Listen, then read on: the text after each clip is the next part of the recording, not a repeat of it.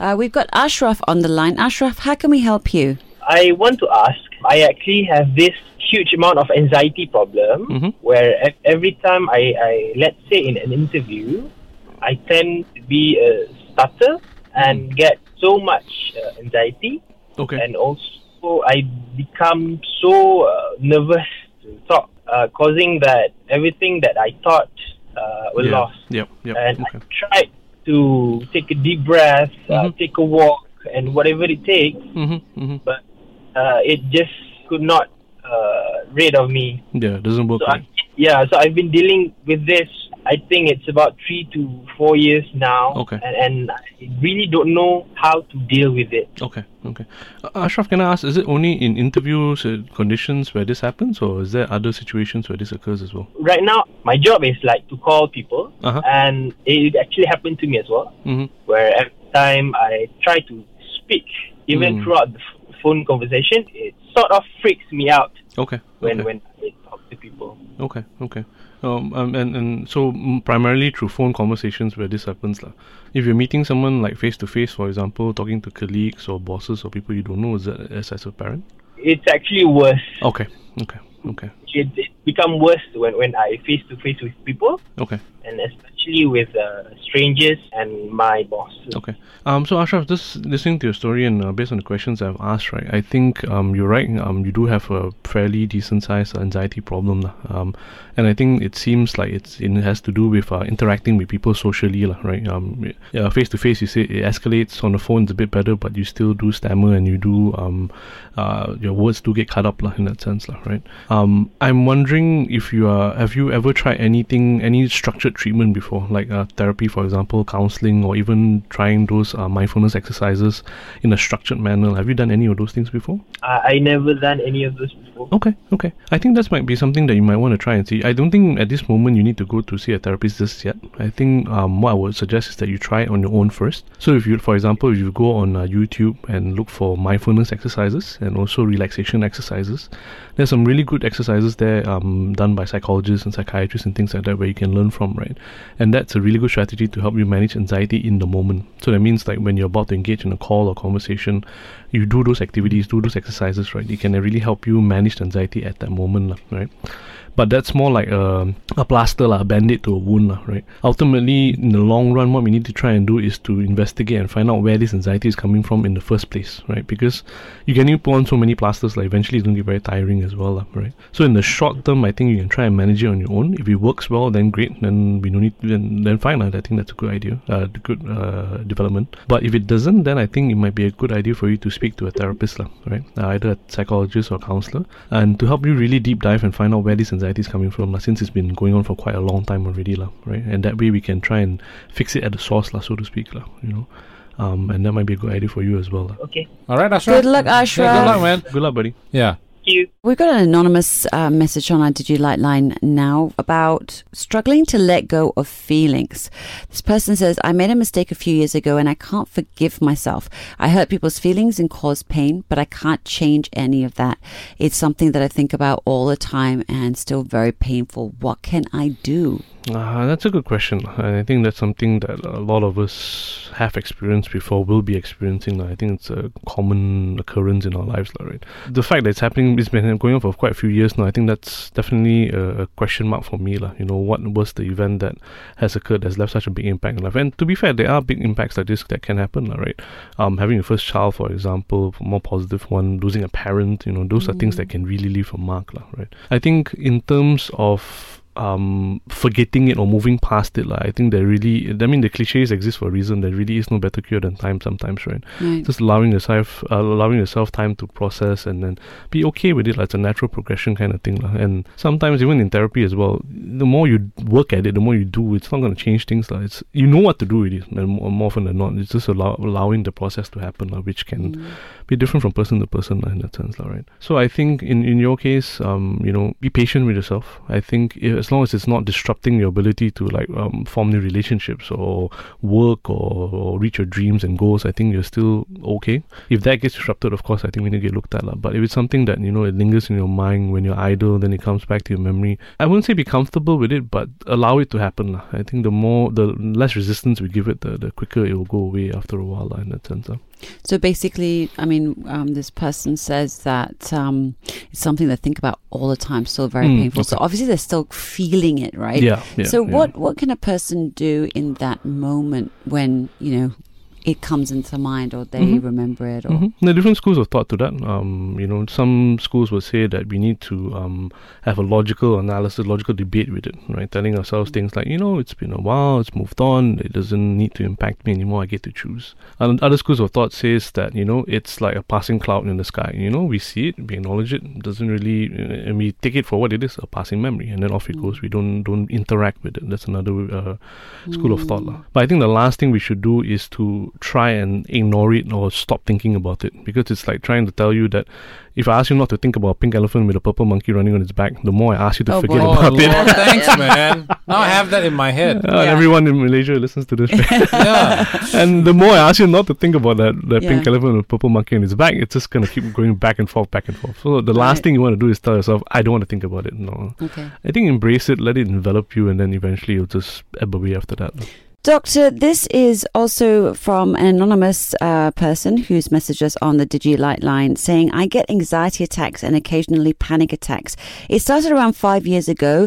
The first time was when I heard about someone getting raped. After that, it just gets triggered when I get into arguments with my dad. I'm always scared that it will happen again. Is it necessary to go to therapy? Are there any other coping skills besides breathing? Um, right. So answer your first question first. Is it necessary to come in for therapy? I think if it's a panic attack, panic attack, so that means there's not um, though your everyday life you're pretty calm, there's not much anxiety. Then I Mhm. think it's still relatively manageable. Again, depending on the severity and the magnitude of panic attack stuff, right? And the reason why I say that is because with panic attacks, oftentimes it's what happens is that you're panicking about your next panic attack, and that's what's the trigger, lah, right? So it's not so much that you're anxious about anything; you're just anxious that another panic attack is going to happen. Hmm. So for milder cases of that kind of panic attack, you can manage it quite well with um, what you said, breathing techniques, right? And if you've tried it, it doesn't work, then there are other relaxation techniques you can try. There's something called progressive muscle relaxation, where it's more uh, bodily. So instead of just breathing, you're trying to rest, uh, tense, and relax all the different body parts that you have, all the big muscle groups that you have. Um, you can also try uh, guided imagery and also grounding techniques. That means guided imagery is basically um, it's almost like an audiobook, um, sort of kind of, where someone narrates to you a little scene or a little uh, event or scenario, and you calm your mind and allow yourself to just live through that that, that narrative, right? Hmm. Um, the other one was grounding techniques. That means you find something that can keep you in the here and now, right? A lot of times with panic attacks, what uh, makes it worse is that you know your thoughts get away with you. You know, it just you, uh, escalates, escalates, escalates to a point where you start freaking out, right?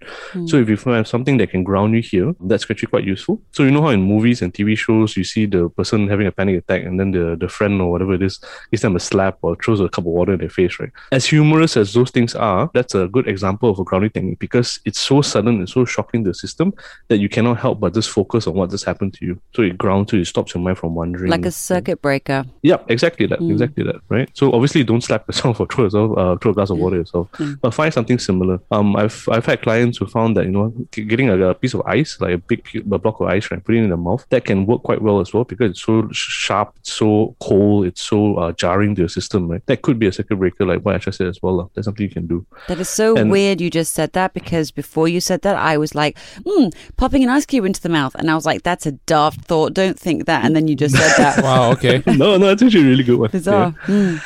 Uh, so your second question, do you need to go in for therapy? I think again, like I said earlier on, it's the magnitude of it. lah. If it's something that happens like once a month, once every like two months or something like that, then I think it's still quite manageable and you can try out these different things that I mentioned just then. But if it's something that's happening like on a daily or weekly basis, and on top of that, there's a lot of anxiety in your life in general, right? That may contribute towards the panic attacks, then I think seeing a therapist is not a bad idea, right? Because then it's more of a long-term solution rather than just a symptomatic cure line in that sense.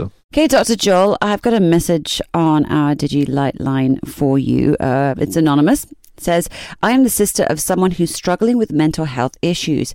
I was wondering if you could help me understand what causes mental health issues. My sibling was doing good all their life. After the 23rd birthday, started to have issues. At 24, needing psychiatric help. What changed? What happened? That's an interesting question. Um, it's one of those great mysteries, right? I think with uh, mental disorders, there really is no one determinant on why things happen, right?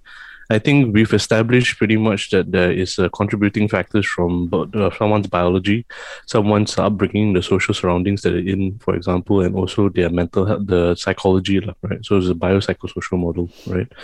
that much we are sure, that much we are certain that these three elements, um, by and large, contribute towards someone's uh, mental health. But to determine or to ascertain which one in particular is the main contributing factor, we have no idea, right? We know a lot about mental health, but as for as much as for as many things as we know, there are lot of things that we don't know, right? So, in regards to your question, I, I we don't know, right? Why is it that happens like that, right? Um, there are some disorders that happen at the cusp of someone turning about 18 to 25 around them, so like for example, schizophrenia, OCD they have this weird switch that turns on some in some people uh, when they hit that age right. it starts happening it starts turning on for example but other things like depression there is no such switch it can happen at any point of your life right whether you're 4 or you're 44 or 64 or whatever you like that sense right mm. So i think it's just something that is a mystery unfortunately right? So as to why your family member has that um, mental disorder, we have no idea, right? Um, but these are is probably a combination of the biopsychosocial factors that your person, your friend, your family members going through. Is there any possibility that uh, someone has uh, mental um, has a mental condition but mm-hmm. is dormant or has been able to control it, but at a certain point in time, maybe something happened at work or something mm-hmm. that just pushes someone over the edge. An then, external stressor, right? You know what I mean? Yeah, yeah. Yeah, yeah. So genetically, there is a con- uh, contribution as well, right? So if there is a history of mental disorders in your family, so let's say either your, your parents or your grandparents, for example, there's a rule of thumb, like you're twice as likely to get a mental disorder yourself, right? That doesn't mean that you're going to get it. It's just that you're more likely to get it. And then, like what JD said, like, if something significant happens in your life, um, death of a family member, divorce, getting through a brutal workplace, for example, those can be then the triggers that would initiate or kickstart that mental disorder from starting sense. La. For some other people, it's not. It's just really arbitrary and random. La. There's really no good way to to, to ascertain uh, why it happens, la, unfortunately. Hmm. So this is a message from Jun, who says that uh, Jun is 32 years old. How do I know if I'm unwell or just normal worried? Uh, it feels very hard to keep thoughts in my head. They just float in and out. I'm always forgetting to do things, finish things. Uh, where I put my things, I find it hard to pay attention when someone is talking to me or I am watching something. Is there something wrong with me? Interesting. Hmm. Good question, Jun. Um, I think the, the the constellation of symptoms that you mentioned, it doesn't sound. I mean, just from what I'm hearing right now, it doesn't sound too significant or too serious at the moment, right? Um, I think one good question to ask is whether you're still able to function day to day. I think you said so. There's some disruptions. You can't really focus. You can't hold conversations and things like that. So that's definitely a a, a point to consider, right? Um, typically in clinical settings, that's how we ascertain whether someone is uh, going through a major clinical disorder or not. The ability to function From the sounds of it, there is some disruptions, but you're still okay by and large, right? Um, even if there is nothing going on with you, even if there's nothing clinical going on with you, I think the fact that you have so much uh, thoughts, perhaps negative thoughts or dysfunctional thoughts floating through your mind, might warrant you to see a counselor or a psychologist anyways, right? Because that could be a good way to understand where these thoughts are coming from mm. and then this, and figure out what you can do about it so that it's a bit calmer in your head, right? Um, so that I think would be my recommendation. I think the fact that you are write, uh, writing in um, tells me that it's it's concerning enough for you, right? That I think it's a good idea for you to just go see someone. You know, best case scenario, it's nothing. It's just, you know, you have a lot of thoughts. The, the therapist will give you a good way to manage those thoughts, thoughts be a bit more relaxed and good things like that. Worst case scenario, it is anxiety, let's say, for example, or something along those lines, and we catch it early and we can prevent it from becoming a full blown disorder. So, even better, right? So, I think that's my recommendation for you, Jun.